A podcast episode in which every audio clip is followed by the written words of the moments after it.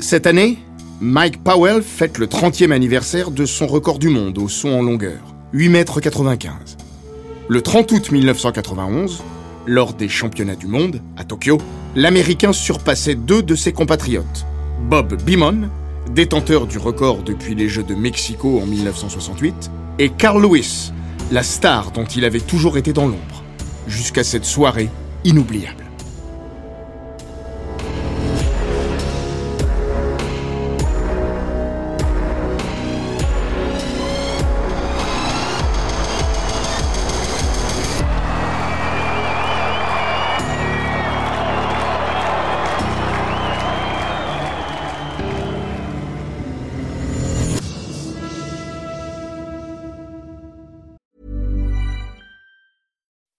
When you make decisions for your company, you look for the no-brainers. If you have a lot of mailing to do, stamps.com is the ultimate no-brainer. Use the stamps.com mobile app to mail everything you need to keep your business running with up to 89% off USPS and UPS. Make the same no-brainer decision as over 1 million other businesses with stamps.com. Use code PROGRAM for a special offer. That's stamps.com, code PROGRAM.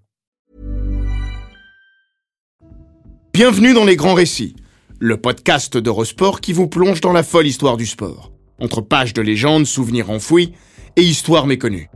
Dans l'épisode d'aujourd'hui, nous revenons sur un duel historique et légendaire entre les David et Goliath du saut en longueur. Ironie, contraste entre une réalité cruelle, décevante, et ce qui pouvait être attendu. Le 30 août 1991, au stade olympique de Tokyo, Carl Lewis éprouve de la plus concrète des manières le sens de ce mot. L'ironie, il la reçoit en pleine face, King Carl. Lui, le roi de l'athlétisme. L'empereur du saut en longueur. Discipline dans laquelle il est alors invaincu depuis plus de 10 ans et 65 concours. Ironiquement, cette invincibilité prend fin en cette fin de mois d'août au Japon. Le soir même où la star américaine livre le plus grand concours de sa vie. Le plus grand concours de l'histoire. Comme il le résumera à chaud d'une formule davantage frappée de justesse que de l'amertume dont on l'affublera. J'ai fait le meilleur concours de tous les temps, mais il a sorti le meilleur saut. Jamais Louis n'avait été aussi fort, aussi loin, aussi souvent.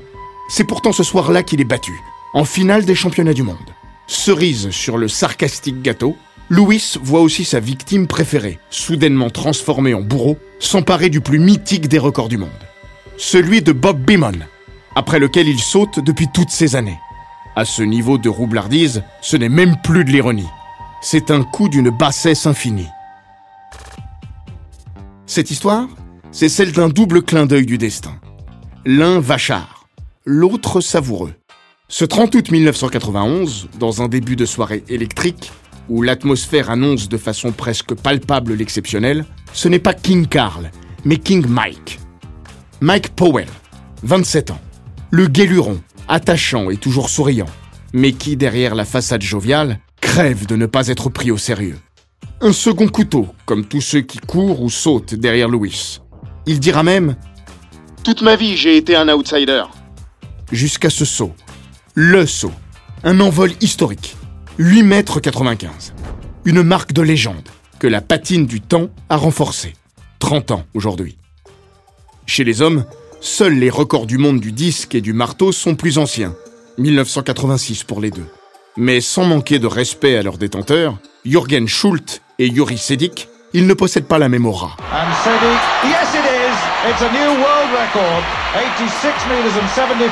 Parce que pour s'emparer de ce record, Powell bat Lewis. Parce qu'il le fait au championnat du monde parce que ce concours tokyoïte de la longueur demeure un des plus formidables moments d'intensité et d'émotion de l'histoire de l'athlétisme. Puis surtout, parce qu'il y a record et record. Certains font tomber une marque, d'autres tournent une page. Mike Powell ne bat pas un record du monde. Il bat le record de Bob Beamon. Le mythe Beamon tient alors depuis le 18 octobre 1968 et son bond de géant à 8,90 m sous le ciel orageux de Mexico. Une invraisemblable performance. 55 cm de mieux que le précédent record. Celui de Bimon, pense-t-on, est appelé à tenir durant des décennies. Oh, regardez ce, ce ramené de jambe vraiment extraordinaire de Bimon. J'ai l'impression que le record du monde est battu au premier essai par Bimon. Oh là là, extraordinaire, 8m90. Oh Oh, fantastique 8 mètres 90 En réalité, dans les années 80, les 890 cm de Bimon semblent en sursis. La raison tient en neuf lettres. Carl Lewis, la mégastar californienne, semble destinée à surpasser les Faranceaux de Mexico. Pour tout le monde, c'est une évidence. En juin 1981, à moins de deux semaines de son 20e anniversaire, le jeune Lewis signe son premier coup d'éclat sur les sautoirs. À Sacramento, il retombe à 8 mètres 62. La deuxième meilleure performance de tous les temps derrière Bimon. He throws his hands in the air. He knows that's a good one. And look at the scale. It's over 8 meters and 50. A remarkable piece of jumping by Lewis. Un an plus tard, à Indianapolis, l'Américain est en état de grâce.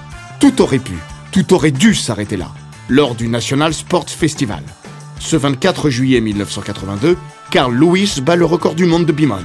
Il franchit même allègrement les 9 mètres. Celui que l'on ne surnomme pas encore King Carl mord ses trois premiers essais. Sur les deux premiers, il atterrit sur la ligne des 9 mètres. Lewis est encore à la sortie de l'adolescence. Il n'est pas encore tout à fait ce métronome, monstre de perfectionnisme, dont la marque de fabrique sera justement de ne presque jamais mordre un seau. À ses yeux, une forme de faute professionnelle. Il explique un jour Mordre, c'est interdit. J'entends souvent C'était un saut extraordinaire, quel dommage d'avoir mordu. Non, c'est pas dommage et c'est pas un saut extraordinaire. Si vous mordez, le saut n'existe pas, c'est tout.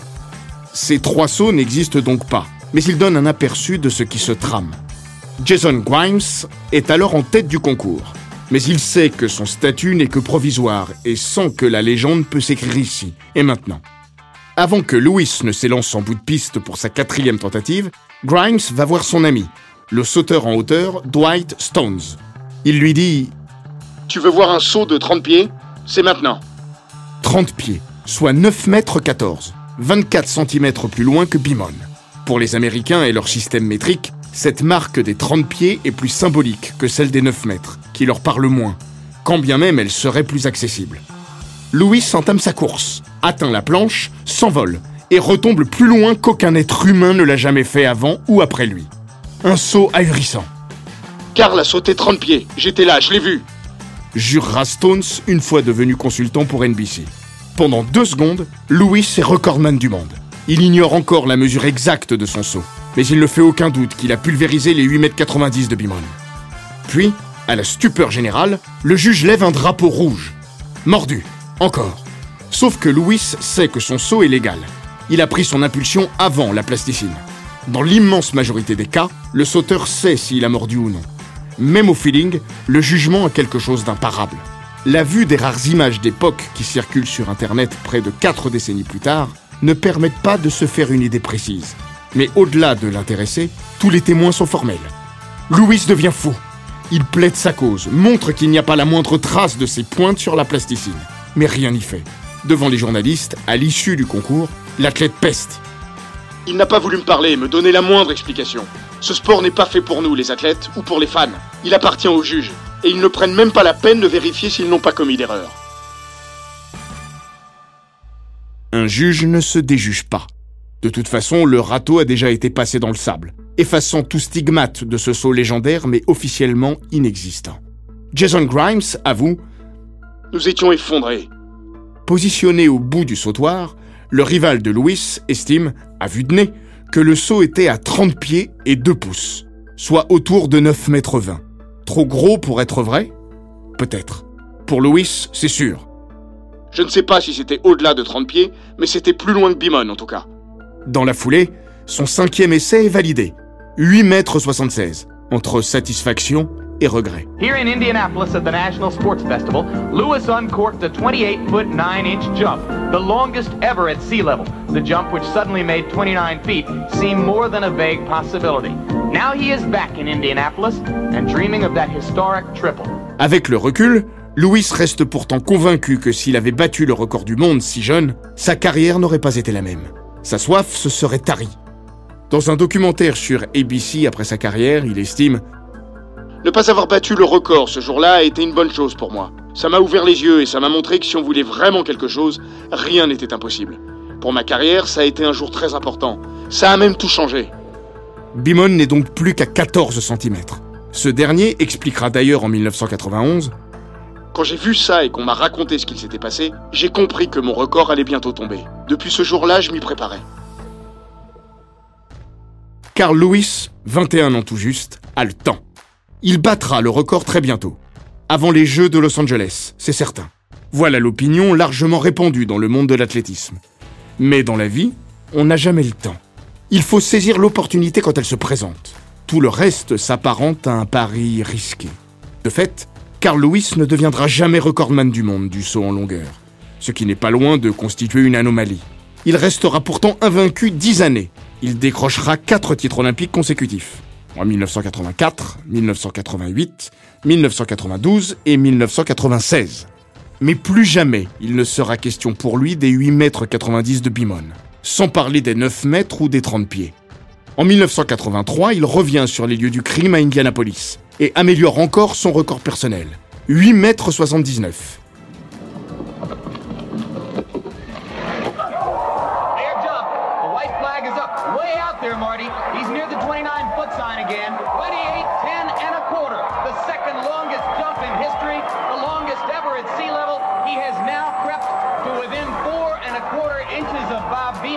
Huit ans plus tard, à l'heure des championnats du monde de Tokyo, c'est toujours sa meilleure marque. Malgré une phénoménale régularité au-delà des 8 mètres 60, Louis semble toucher un plafond de verre. Exceptionnellement élevé, certes, mais un plafond tout de même. Depuis la folle soirée d'Indianapolis, au début de l'été 1982, un seul homme a fait trembler Bob Beamon. Ce n'est pas Louis ou n'importe quel autre Américain, mais un Soviétique. Il s'appelle Robert Emiyan. Le 22 mai 1987, dans le tout petit stade de Tsakadzor, en Arménie, il améliore son propre record d'Europe, 8 mètres 86. Il n'y a ni réseaux sociaux, ni télévision globalisée dans ce monde finissant de la guerre froide. Personne ou presque n'a vu ce saut. Peut-être vexé, Tom Tellez, l'entraîneur de Louis, se dit surpris et un peu circonspect devant la performance. Mais à l'échelle de l'histoire, King Carl n'est alors même plus le dauphin de Bimon.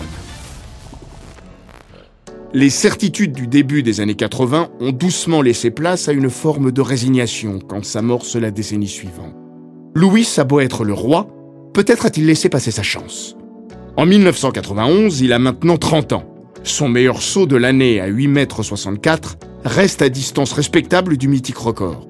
Sauf que Tokyo va tout changer.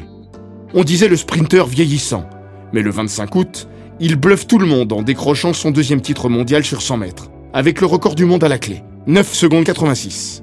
Alors, qui sait C'est parti dès le premier départ avec un départ assez moyen. d'Oborel et de Lewis qui est très très en retard. Car Lewis est très en retard et c'est Leroy Borel qui va gagner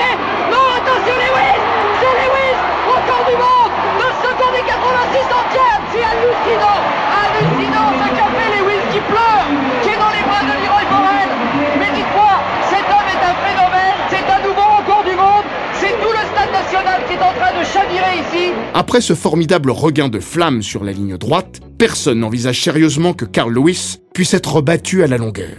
Les qualifications confirment cette impression. Avec un saut à 8 mètres 56, l'Américain frappe fort. Sur le papier, ses deux principaux adversaires sont aussi des compatriotes.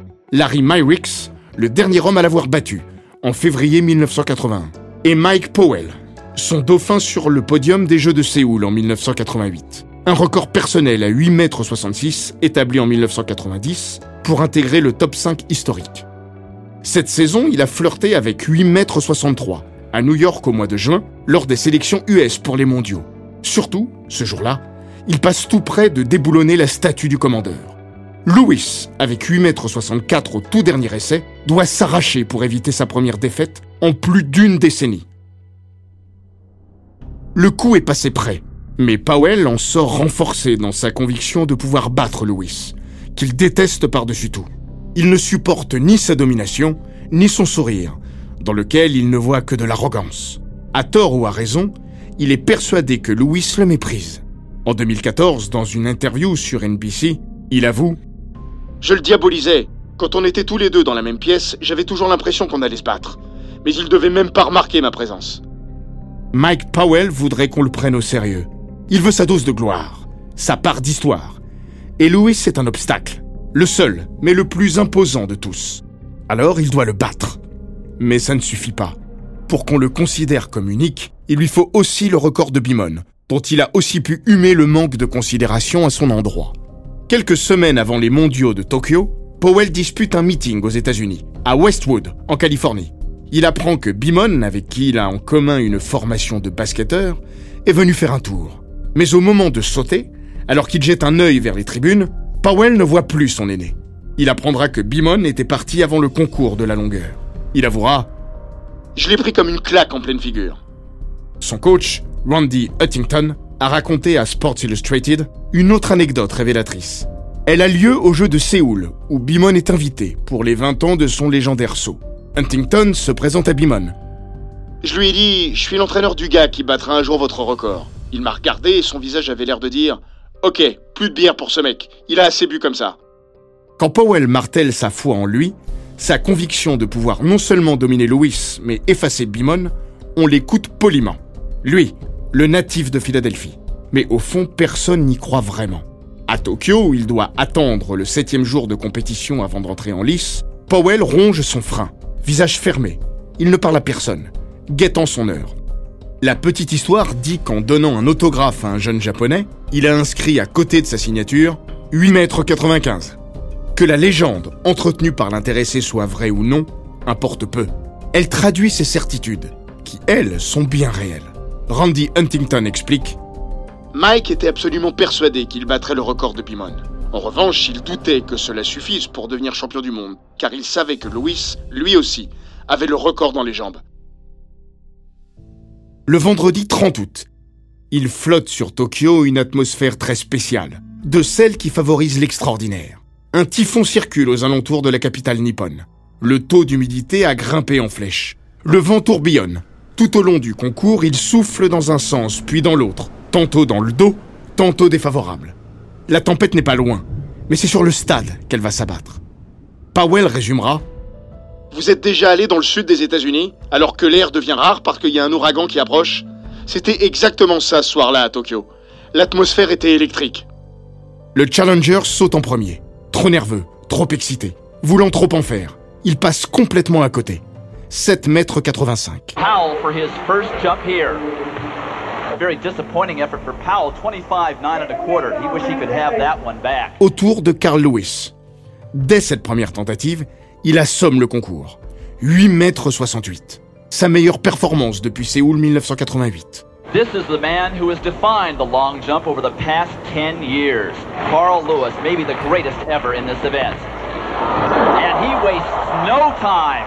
A much better jump than Powell. 28 5 and 3 quarters on his first jump to take the lead. Un tel saut lui aurait assuré l'or olympique ou mondial dans toutes les finales ces 30 dernières années. Ce sera le moins bon des 5 sauts mesurés de Lewis à Tokyo. Pourtant, ça ne suffira pas. L'ironie, on vous dit. Le concours de Lewis confine au chef-d'œuvre. Après avoir mordu son deuxième essai, le pensionnaire du Santa Monica Track Club sort les deux meilleurs sauts de sa carrière. 8 mètres 83, puis 8 mètres 91. Un centimètre plus loin que le record de Bob Beamon. Malheureusement pour lui, le vent, à chaque fois, souffle trop fort. 2,3 puis 2,9 mètres par seconde, au-delà de la limite autorisée, à 2 mètres par seconde. Another great jump for Lewis. 29 2 and 3 quarters. That is in excess of the world record of Bob Beamons, but it's wind aided. Unbelievable. Louis le fait, mais ces 8 mètres 91 ne peuvent être homologués comme le nouveau record du monde. En voyant la mesure du vent puis sa marque, Louis alterne entre grimace et sourire, puis lève les bras, triomphal. Jusqu'ici, on ne voit que lui. Après les 8 mètres 68 de Louis à son premier essai, Mike Powell sait d'emblée que pour l'or, il lui faut battre son record personnel. Maintenant, après ce bond de géant à 8 mètres 91, il doit aussi améliorer le record du monde. Dans la foulée de son catastrophique saut initial, l'Américain se ressaisit, 8 mètres 54, puis 8 mètres 29. Puis il sort ce qui aurait été le saut de sa vie s'il ne l'avait mordu. Powell retombe aux alentours de la ligne des 9 mètres. Un envol sidérant et interminable. Mais souvenez-vous, un saut mordu est un saut qui n'existe pas, que vous atterrissiez à 9 mètres ou à 2. En voyant le drapeau rouge, le bon Mike devient dingue. Il hurle, râle et s'agenouille même devant la plasticine. That's a long, long jump. But it's a foul and he can't believe it. The officials motion him over to show him the mark in the plasticine, and he says, No, no, no, that's not my mark. Actor Studio. Il admettra J'ai fait un peu le show. Je savais que j'avais mordu, je l'avais senti à l'impact. Il s'en veut. Mordre, c'est son péché mignon. Parce qu'il veut tellement passer de l'ombre à la lumière qu'il manque trop souvent de contrôle à l'approche de la planche. Randy Huntington a même fini par le surnommer Mike Fool. De la tribune, son coach lui demande de reculer légèrement ses marques. Si ce quatrième essai n'existe pas, il a toutefois le mérite d'ancrer un peu plus fortement encore les certitudes du clan Powell. Oui, il a les moyens ce soir d'aller les chercher. Tous. Lewis, Powell, l'or, le record, la légende. Sa légende. C'est juste après ce saut de Powell que Lewis signe sa marque à 8m91.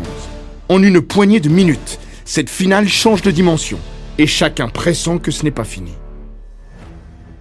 19h07, cinquième essai de Mike Powell. Mâchoire serrée, très crispée. Mais son visage traduit la rage et l'envie qui le porte, et non une quelconque nervosité. Puis dans son attitude caractéristique, il agite les bras. Des moulinets de bas en haut, bras gauche, bras droit. Il s'élance. Powell n'est pas un sprinter comme Lewis, mais comme l'assure Huntington, Dans les dix derniers mètres avant la planche, il va aussi vite que Karl. voilà pourquoi il peine parfois à contrôler son dernier appui. Il s'envole, à vue d'œil comme lors de son précédent saut. Il est aux environs des 9 mètres quand il reprend contact avec la terre ferme. Lewis, nerveusement, remet puis ôte son sweatshirt. Peut-être a-t-il déjà compris. This is Mike Powell, fifth round jump. He's starting to run out of time.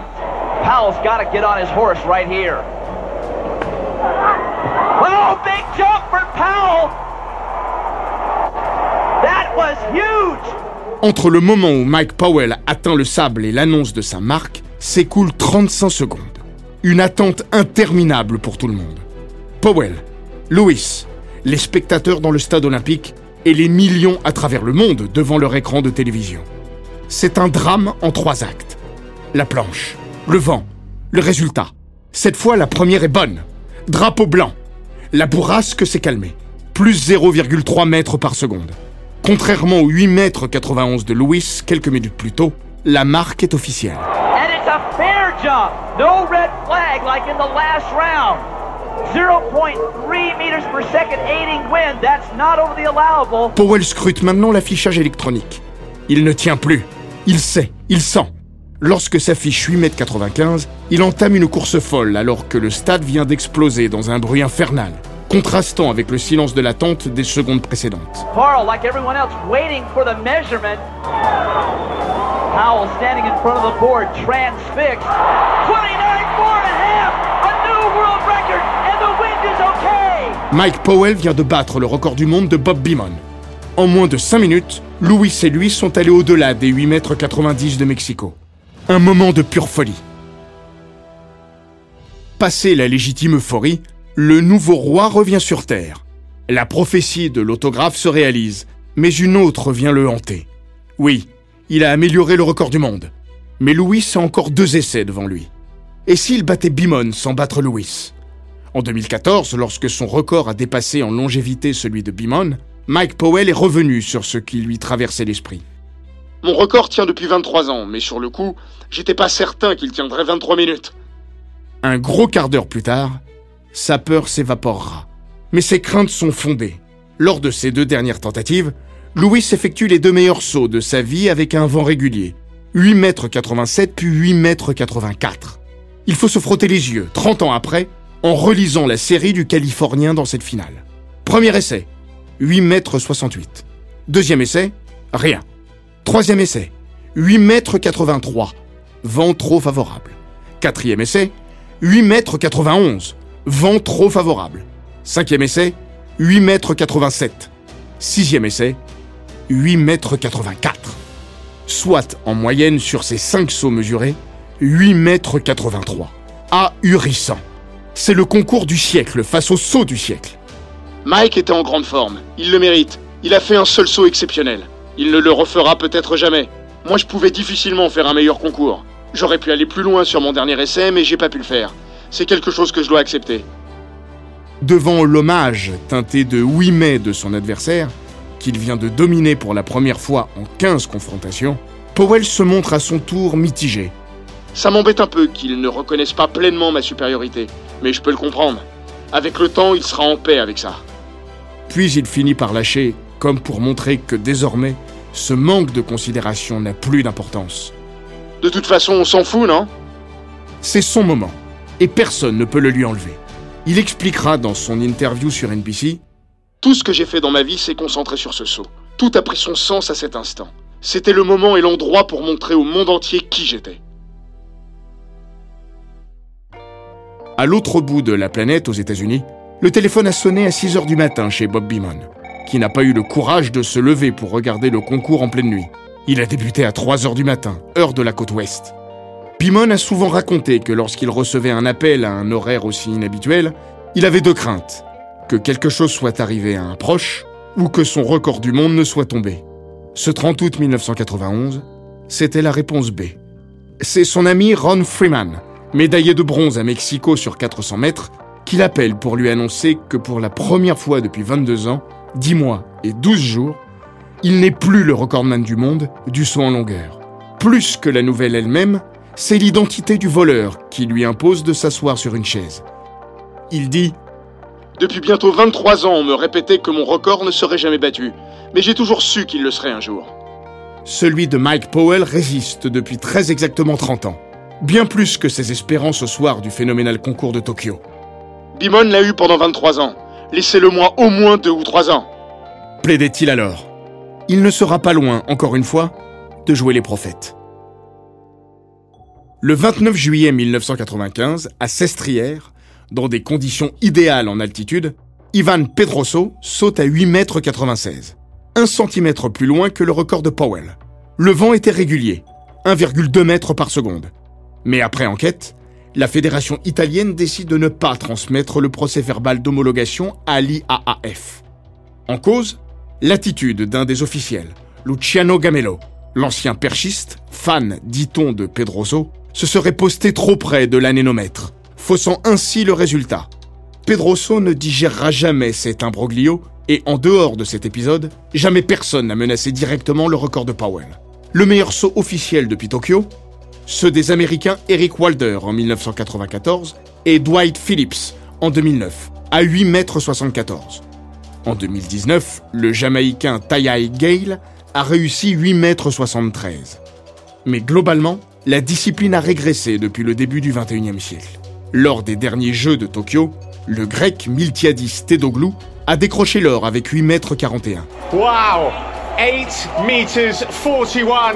Miltiadis Tentoglu goes into gold medal position. What an attempt there from the Greek athlete. Absolutely extraordinary. Randy Huntington, jugé en 2015 sur le site training-conditioning.com, Certains sauteurs auraient pu battre le record de Mike, parce qu'ils avaient les qualités physiques pour le faire, mais ils n'avaient pas les fondamentaux techniques. Et puis il y a une part de chance aussi. Un peu trop de vent parfois. Les gens oublient que Mike a sauté 6 fois au-dessus de 8,90 m. Mais sur 5 de ces 6 sauts, le vent soufflait trop fort. À Sestrières, en 1992, Powell était ainsi retombé à 8,99 m, mais avec un vent trop favorable. Carl Lewis avait raison. Powell n'ira jamais plus loin. Mais lui non plus. En termes de performance, Tokyo restera également son sommet. Son paradoxal chef-d'œuvre. Sa frustration nippone l'aidera toutefois à s'ancrer plus fortement dans la légende. À Tokyo, Lewis a un plan. Après avoir battu le record du monde du 100 mètres, il annonce à Tom Tellez son intention. Battre celui de la longueur et ne plus jamais sauter pour se consacrer au sprint sur ces dernières années. Finalement, frustré par le dénouement de ce concours historique, King Carl continuera. Résultat, à défaut de record, il ira chercher l'or à Barcelone, puis Atlanta pour s'offrir un quadruplé olympique à la longueur. Carl Lewis vient de réussir un exploit. On pensait peut-être que le King était vieillissant. Il vient de rappeler à tout le monde qu'il est un athlète euh, comme on n'en a pas fait dans ces dix dernières années. Et Carl Lewis Oui, est est champion champion olympique. Il est surtout champion olympique. C'est la quatrième fois. quatrième fois que Carl Lewis est champion olympique.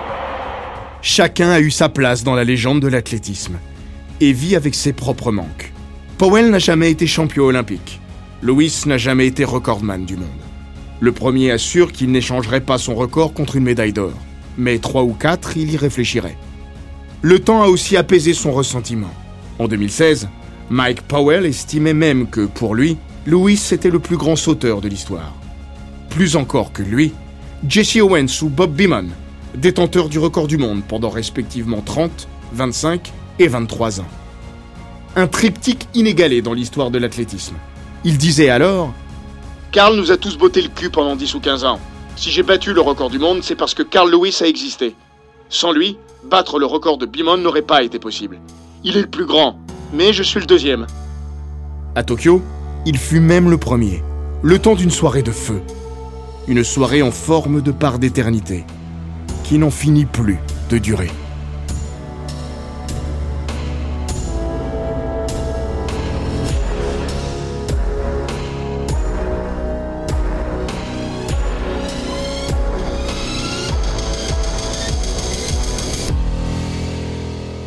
Cet épisode des grands récits d'Eurosport a été écrit par Laurent Vergne. Il est raconté par Florian Bayou, monté par Adrien Hurtebise et produit par Bababam.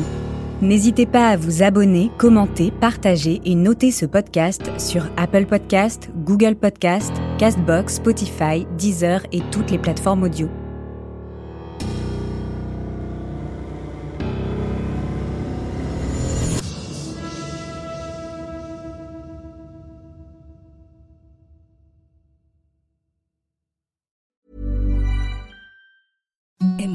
Softest sheets you've ever felt. Now imagine them getting even softer over time. That's what you'll feel with Bowl and Branch's organic cotton sheets. In a recent customer survey, 96% replied that Bowl and Branch sheets get softer with every wash. Start getting your best night's sleep in these sheets that get softer and softer for years to come. Try their sheets with a 30-night guarantee. Plus, get 15% off your first order at bowlandbranch.com. Code BUTTERY. Exclusions apply. See site for details.